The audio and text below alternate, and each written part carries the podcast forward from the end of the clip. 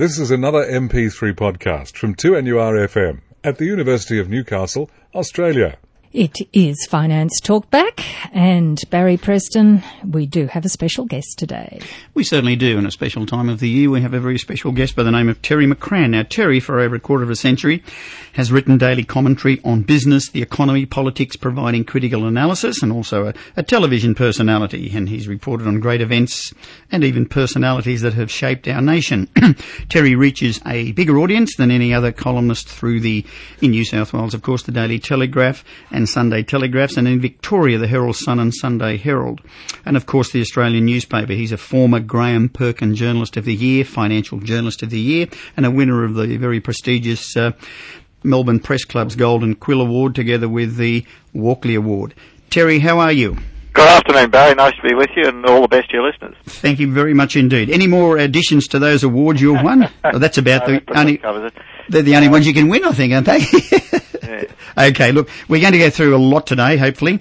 Um, let's first our um, one we usually bring up first: interest rates. Now, increases are becoming the norm. Do you see many more on the horizon this year? Well, the timing of the question is exactly right, Barry, because the Reserve Bank Board meets again on Tuesday, and uh, I am pretty sure we're going to get another interest rate rise. As you said, they're becoming the norm because, for a very simple reason, Barry, interest rate cuts became was so much the norm through the course of a year ago. So we had such big cuts in interest rates, they inevitably they, they were pretty much at a level where they could only go up. So yes, we are going to see a few more during the year. It's hard to predict beyond Tuesday how many more are going to come, but there will be more. Mm, interesting, because um, I know over the, we've mentioned this before that since 1970 to 2008, the average of our interest rates has been nine percent. We're not even halfway there at the moment. Well, and we're not going to go back there. Oh, I hope not. Something very, very bad happens to the world economy, which I don't think is likely. Um, so we're talking about perhaps the cash rate, which is the Reserve Bank's official rate, which sets the foundation for the rates that matter to your listeners. Uh, it's going to go up a, four to four and a quarter on Tuesday, and maybe to five, maybe five and a half through the rest of the year. So that's probably one and a half percent pretty much tops on what you will get hit with on your mortgage. But of course, whenever we talk about interest rates, Barry, we've got to remember a lot of people want them to go up because they they uh, have deposits and uh, they want to see higher interest rates on uh, on their superannuation and their savings. It's a split society in that respect, isn't it? High interest rates have hurt hurt people who are borrowing, but low interest rates hurt people who are living off the income. So it's Which a split. I think Mm. You need to find the middle road so that they're not too low uh, and they're not too high. So an interest rate a little bit higher than it is today will sort of be be reasonable to both sides. Two things bringing into that comment, uh, Terry. Um, I notice I didn't get the figures until late yesterday, but I believe there's been some weak building approvals, and of course the market's really taken on board what the Reserve Bank uh, govern, uh, governor said when he mentioned that uh, housing is not being necessarily a risk-free asset, and that's really something that people should be keeping on board. It is not a risk-free asset. Well, he was saying more specifically, Barry, that you shouldn't assume that this is the way to always get rich, to uh, either buy your own house and pay whatever price you need to pay to buy a house, or indeed to uh, buy a second house, and uh, that this will always give you ever rising income, ever rising value, and uh, and and and make you, you know, not necessarily rich, but certainly better off he was warning against that, that the belief that they housing prices and property prices just keep going up and up and up, uh, particularly when they are as high as they are today. Very high. And another thing too, I was reading, uh, whether it was your column or not, I'm not quite sure, that one area of comment coming through is that foreign buyers are coming in and uh, are they the culprits, do you think, that are pushing up prices? They're not the culprits, but they're a factor, Barry. I mean, clearly, what we've done is to loosen the rules on allowing non-residents, people who don't live here, to buy property in Australia, residential property. It's the combination of that, which probably has its biggest impact at, at more towards the top end of the market. The combination of that and this huge increase in population we are now seeing every year in Australia, sort of population increase which we've never come close to seeing previously, uh, the combination of those two factors is creating a huge demand for houses. Terry, what about the lack of skilled workers? Uh, this has been mooted a lot of late. Can this be another factor towards increasing interest rates? People paying higher uh, wages to attract workers? Well, without, without specifically targeting that, your point about higher wages is a, is a valid one, particularly in the resources industries. Hmm. Uh, in the in the Hunter, uh, in Queensland, and uh, in Western Australia, uh, paying high high wages for skilled labour is certainly a factor. Uh, but generally, it's just you know it feeds into that broader dynamic in the economy that um, uh, we the economy is in pretty good shape, and um, you need you need skilled workers if you're in business. Also, I mentioned a moment ago about the nine percent average over the last uh, thirty-eight years. Back in, you know, probably 20 years ago when the rates were fairly high, our personal debt level was very, very low. Now the rates are low, yet our personal debt levels, the average personal debt level is very high. Isn't that a catalyst for possible problems down the track? Absolutely, Barry. I mean, you're exactly right that uh, we're much, we, we, we both as individuals, both as with companies and the government um, are much more in debt than we've ever been in the past. Uh, and again, the Reserve Bank is aware of this, and that means that they recognise that a smaller interest rate rise will have a bigger impact because we're so much more in debt than previously. So again, that will play into how how much they raise interest rates. But will it be a problem? Cause a problem? It could well become a problem. Mm if we have a if we have a very big increase in interest rates. Banks have also indicated that they move, may move outside the Reserve Bank increase. I get the impression there that if the Reserve Bank goes up by a quarter of a percent, they could go to 0.35 percent, purely because something to do with their wholesale funding. Is this the reason?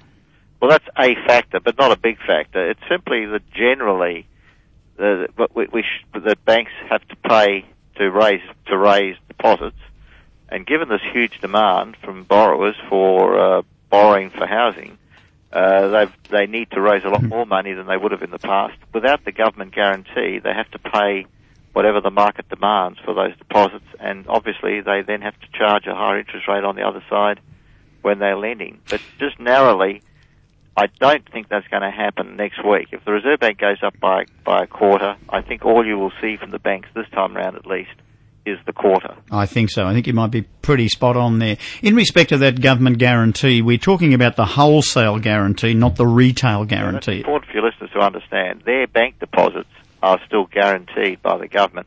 Wholesale gu- guarantee refers to the big licks of money people borrow, the banks borrow uh, in the professional markets. You're talking millions in those, and, you know, and indeed billions that they borrow. That's no longer guaranteed.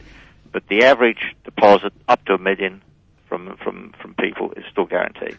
Covering the front pages of our newspapers recently has been the price increases in various things. Now these seem to be becoming the norm. Medical services.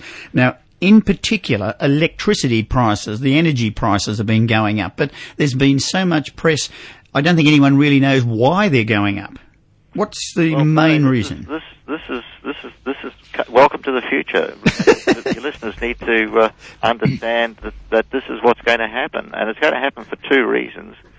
That state governments have been very tardy about investing in electricity infrastructure over the last 20 years, and they've let electricity run down, and they've let uh, uh, the, the, lack of, a, of new supply coming into the onto the onto the grid uh, is a factor in this.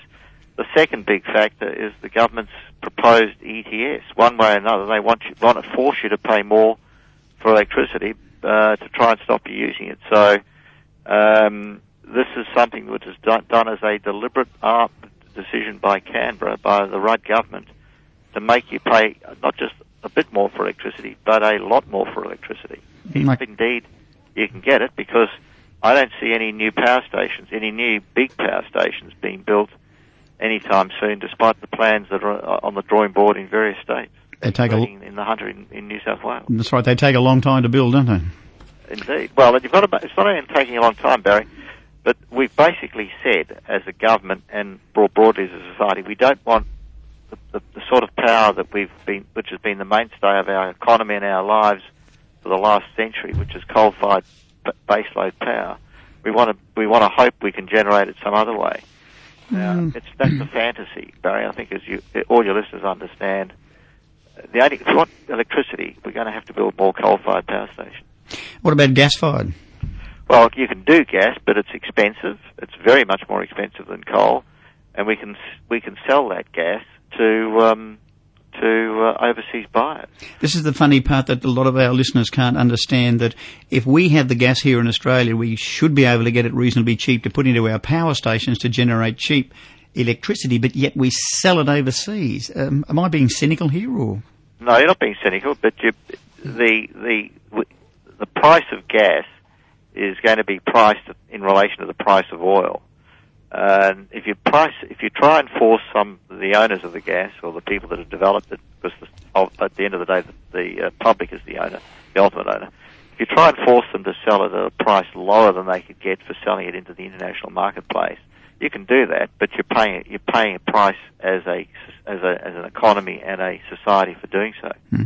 And you're listening to Finance Talkback. And Barry Preston, we have with us today. We're very lucky to have with us today Terry McCrann. We certainly are. Terry's our special guest today, and he's probably one of Australia's best known commentators concerning business, finance, and of course politics. Now, the next one we're moving into is the stimulus packages. Terry, I've been getting a lot of questions on this, and of course, uh, I can only go by what we're seeing in the newspaper, but um, how much more is there to spend that we know of in respect to our stimulus packages? I can't give you a specific figure, Barry, but there were two sta- there were sort of two stages to the stimulus package. One was spending money immediately and quickly, which was uh, both the checks that they put in the mail and the insulation disaster. You know, the whole per- point of the insulation, which I thought was crazy, was to spend a lot of money as quickly as possible. Um, then the building schools building program was is, is spread out a bit more, and that's still continuing. And then beyond that, there's some more basic and broader infrastructure. So there's quite a bit still to go. But the, the sort of two headline ones, uh, in order to try and get the money out quickly, apart from the the checks in the mail, was the insulation and the and the schools program. Would you also bring in the national broadband network in this one? Well, that's that wasn't part of the stimulus package per se, but it's it is part of that all, that government spending. Yes, certainly. Now, debts have got to be repaid with interest, of course. So, of course, if the interest rates throughout the world increase, then the interest on what we have to pay back, and it's not the government paying it back, it's the taxpayer, will of course increase too. Absolutely right, Barry. So uh, we've sort of got um, a pretty unattractive choice in a sense, uh, not so much a choice, but what we, what we might face.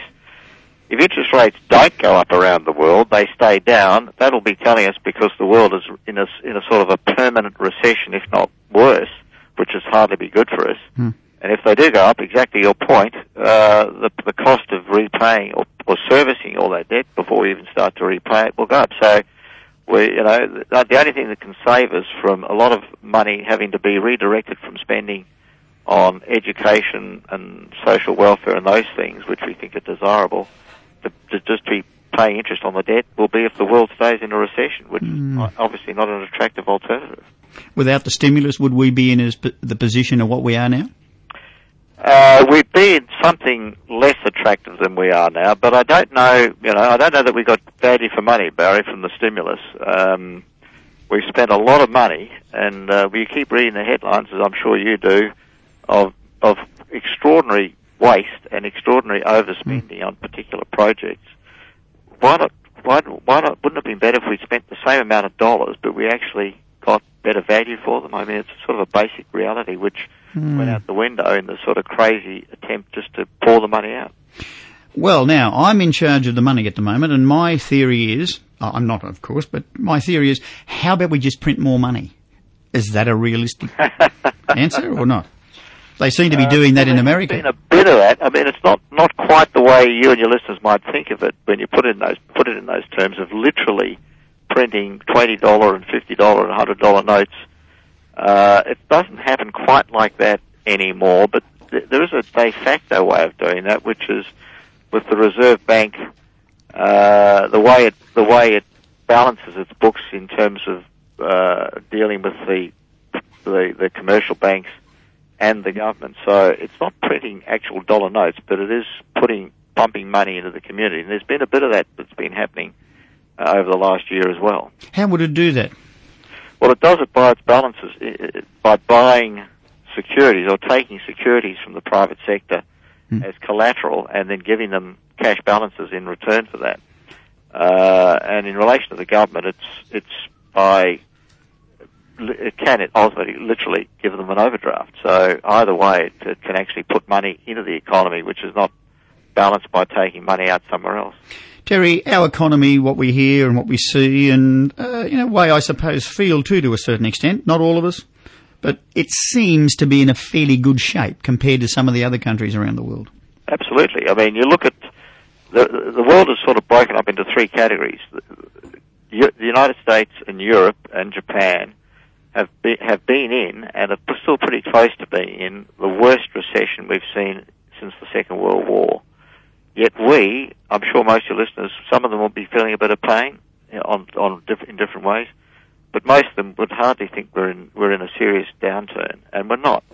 And the reasons for that are partly the stimulus, partly those interest rates coming down, but probably more than anything else, Barry, China, which is which has been booming and continues to boom, and we've got such a strong investment in that success story now. So uh, China, I think, has been more important in some ways than, the, than, than anything we've done in, in keeping our economy uh, in such strong shape. So the biggest challenges we face now, and well, for the future, obviously, managing interest rates, wage blowouts. We're probably relying too much on China because, from an investment point of view, one says we, we should diversify. If if it faces challenges, um, would these be some of the, the big ones we face? Those three interest rates. Exactly right. I you know I would hope that the China issue doesn't become one that's going to impact on us or challenge us in the next 12 months. That if you look out through 2010, it looks like we could sort of, to, to the extent that we can rely on anything, we can rely on China continuing to be good to us. I'm talking in economic terms, obviously, yeah. through the rest of the year but you're exactly right about that in five years' time, ten years' time, because the, we're going to become so dependent on China that raises all sorts of complex issues, not just for the economy, obviously, but for our politics uh, and so on. And, uh, and you know, I, at some point, I think China's going to be, be start to get very aggressive in terms of sharing that benefit. Why should 22 million Australians get all the benefit uh, from that relationship? Although obviously it benefits to some extent. And, and there's only Managing interest rates are certainly going to be a big thing through the course of the year. Um, what the Reserve Bank does, what the banks do, and how that impacts on your cash flow. Wage blowouts, I'm not. I don't see that as a really serious problem. Yes, your point about skills shortages and people paying more for skills is going to be a factor, but in terms of the overall economy, I don't see that as anything like we had in the 1980s. I think uh, we've also got to be very careful. I see a lot of the big mining companies in Australia increasing their prices and towards China. And you say, there's 22 million of us and 1.3 billion of them. We're basically uh, telling them these are our prices, etc., etc. But there are other countries around the world, and I'm also reading that a lot of many uh, many mining companies in Australia are becoming very concerned with the Australian governments, that's the federal government and the states, with compliance regulations, increases in resources tax. Could these also have uh, an impact that? Okay, fellas, we're not going to do it here in Australia. We'll go to other places around the world, like South Africa and places like that, where they're a lot more uh, uh, pleasing to deal with, shall we say. Yes, that, that's a, that's a, that's a, a challenge or a threat. But at the end of the day, Australia is probably still the best country in the world for, for business to operate, and uh, certainly in these mining industries. That, uh, on theory, you might say, well, if if we don't maintain our appeal, they'll go to somewhere in Africa. Well, that's not necessarily an appealing prospect, but we see already that happening at the margin. The Chinese uh, are prepared to invest. They they joined with Rio Tinto to invest in a in a um, big new iron ore deposit in Guinea. So that's something certainly that we have to be conscious of. Hmm. I'd be more concerned, Barry, about governments taking the mining industry for granted and killing the goose that lays the golden egg by imposing so many penalties and uh, taxes on it that uh, it ends up making it very hard for companies to rationalise making investments because the returns aren't there. So I'd be much more concerned about us shooting ourselves in the foot uh, by making mining and and investment and uh, and exploration unattractive. Once upon a time, Terry. Uh, businesses had concerns about interest rates, uh, the economy, uh, overseas markets, but one of the things that's rising to the top of the pudding at the moment is government legislation changes. They're becoming more concerned about that. Absolutely, Barry. I mean, it, and it covers not just the potential for the government to have a resources tax or and or other taxes, uh, but just the sheer intrusion into the way business operates, all the red tape, uh, and it's not just government legislation, it's government regulation and all the bureaucracies that are created, often mostly with good intentions, but it makes it very hard for business to operate. I'm seeing that in our industry at the moment. A lot of things are coming in that have to be completed. And when you look at them from our point of view, uh, for no reason, it's not protecting anybody. And at 12 to 1, you're listening to Finance Talk Back. And we have, we do, we have Terry McCrann, uh, one of Australia's best known uh, uh, newspaper columnists and uh, TV reporters concerning finance and politics. And Terry, let's have very quickly, a briefly look at some of the other economies. The USA. Uh, got huge problems, Barry. They really do. Unemployment, and also I was reading where there's a possibility, I mean, somebody's mentioned this, that their rating could be dropped from AAA. This is the credit rating for the government. I mean, this is, America is the absolute sort of foundation for all borrowing in, and credit and around the world. The idea that the US government was the absolute safety, you know, you could always lend money to the US government and you get repaid. It was absolute blue chip, AAA rated securities. Well, they're borrowing so much, Barry. We're now talking in trillions of dollars, not just mm-hmm. billions of dollars, mm. trillions of dollars. But you're absolutely right that their their rating could be downgraded. That uh, uh, and if that were to happen, it's not going to happen this year. It's not going to happen next year. It might, you know, we're talking a few years down the track. Mm. The reverberations from that would be dramatic, and it's very hard to really get your mind around uh, what what that would mean for everybody if that were to happen. Well, by bringing in that health uh, thing that they've just brought in, that's not going to help either, is it? I mean, is it no, that adds to the whole thing that if you believe the numbers, they'll, they'll end up balancing the books. But you and I know, Barry, and I'm sure your listeners do as well, that whenever the government says it's going to spend money on something like health, they always will end up spending a lot more than they intend. Mm-hmm. And uh, maybe it's a good idea in terms of looking after people, but it just means from a financial perspective that you're going to have even bigger debts and bigger deficits in America. Somebody's got to pay for it. Absolutely. Greece still faces challenges? Well, again, this, you know, you, as you're going around the world, Barry, you see all these issues that haven't been solved. Uh, Greece is essentially a country that's insolvent. Uh, it can't pay its bills and uh, it wants the rest of Europe to lend it the money to, to, to in order to keep going. And uh, the rest of Europe recognise that they lend the money to Greece. What happens when Spain puts its hand up? What happens when Portugal puts its hand up? That was the next one. Portugal. I believe that they're trying to balance the books over there, and they've got seven different answers. What's happening in that country? Sounds like an accounting comp. um, well, exactly the same thing that's happening in Greece. They've been living beyond their means for many, many years and building up more and more debts. And, and in the wake of the financial crisis, where people, the one thing that people got worried about after the financial crisis was, will I get paid my money? Is my money secure when I lend it to people?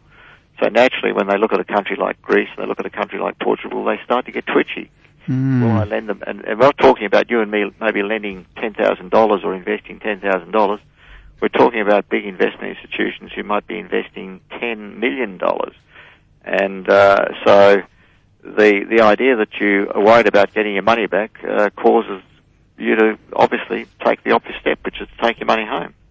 And as you mentioned a moment ago, uh, living countries living beyond their means, that also comes down to the families in suburbia too, living beyond their means. Well, yes.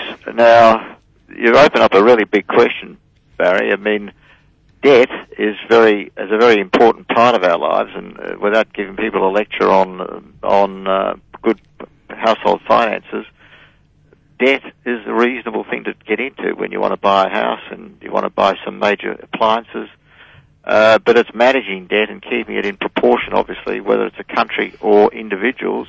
That's the key issue. Jane uh, just had a moment ago. She read something recently that was I thought was fantastic. I just had a little bit of a laugh. What was it, Jane?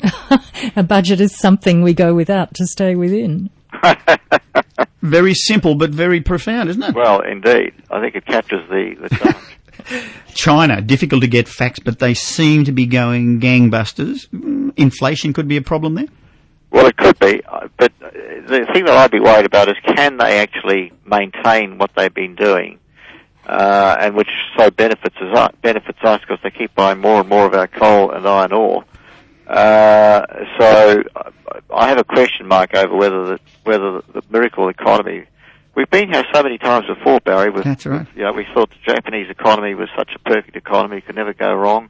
Before them, the Germans uh, even before them the, the Americans. So uh, all everybody stumbles at some point in time, and uh, we go back to what we were saying before, Barry. We're, we're going to become so reliant on China that in five years' time and ten years' time, if it stumbles, we're in strife. be a big impact on us. The, and of course, China, when it's getting all the commodities in and building things, they've got to find places to sell them. If they've if, if uh, the economies around the world, the USA, Greece, Portugal, etc., are having trouble meeting them, they're going to be not buying things. Exactly right, Barry. That's that's that's the that's the challenge they have, and they they've sought to meet that challenge by switching to selling not to overseas buyers but to their own internal market. And Mm. uh, they're not, you know, Chinese consumer is not the same as an American consumer. They don't have the same spending power, even when the American consumers might be out of work. So. Um, the that's the, that's the issue. Can they keep going? One we don't hear much of, and a population that's going to be bigger than China in not that distant future, India. Now, uh, it's growing its economy. We don't see much about its interest rates. Uh, one of their biggest challenges, of course, is pollution. Now, we don't see much about India. Well, I guess, uh, and f- to explain my own position, I focus on China because China is the big one, and China is so important to us because it buys iron ore and coal. India wasn't doing that so much. It's now beginning to get there, starting to import those things from Australia. Previously, it was self-sufficient, and indeed was exporting. So, uh, and as you say, exactly right. China, India is at least as big as China, uh, and is going to be following the same path. So. Um, all this is to the good, Hmm. uh, provided it can be kept going. But as you say, they've got their own challenges. Japan still asleep? Well, it's it's it's sort of a it's sort of asleep, but but but wide awake at the same time, because it's still a huge economy. It's still buying a lot of our uh, our uh, natural resources. It's just being su- surpassed though by China in terms of adding new demand. Uh, and it's still a hugely successful economy in producing all those miracle consumer goods, Barry. Uh, Hmm. uh, although a lot of them are now produced by Japanese companies in China. Um, but you're right in the sense that it's it's it's not the boom in Japan that we used to have 20 years ago. And least but not last, I wonder if the light's still on, and sorry to all the uh, UK uh, visitors and people who are from the UK. The United Kingdom, they were once upon a time considered to be the world's financial hub. Yes, um, and they will continue to be a hub going forward, but they've taken a real beating with the meltdown, and um, their economy is also as thick as America's. So, in the in the immediate future, uh, uh, it might be a good place to visit on a holiday, Barry, but not uh, not not to go to work. Terry, I'm going to ask you one question off straight off the top. Predictions. Any predictions for the rest of 210? What do you think? Well, I think that um, the, the best prediction I can make, Barry, is it's going to be unpredictable. By that I mean that uh, one shouldn't assume that you know, the Reserve Bank's putting up interest rates; it will just keep putting up interest rates. So that's locked in. No, they're not locked in. The Reserve Bank will act where it thinks necessary, and if it sees things reversing and going downhill again, it'll stop putting rates up, and it may even cut them. So that's a sort of a pointer generally to the uncertainty that we've still got in the in the in in the over the rest of the year. But with that uncertainty aside, I'd be reasonably confident that our economy will continue to be reasonably strong. Uh, China will continue to be good to us. Uh, my concern about instability and unpredictability really is America because I really do think they've got some huge problems as you've discussed, and they haven't addressed them. Uh, and they're piling up their debt Hmm. uh, and their their basic economy is still pretty much in recession. So how they actually break all that and get out of it, I, I think is going to be a very tough call. Okay, Terry, look, on behalf of uh, everybody at 2NURFM 103.7, thank you very much indeed for being our guest today, and we'd like to wish you and your family a very happy, but most of all, safe Easter, and we will be in contact very soon again. All the best to you and your listeners too for Easter, Barry. Thanks, Terry. Many thanks, Terry McCrann. And that just about brings us to the end of Finance Talk Back today.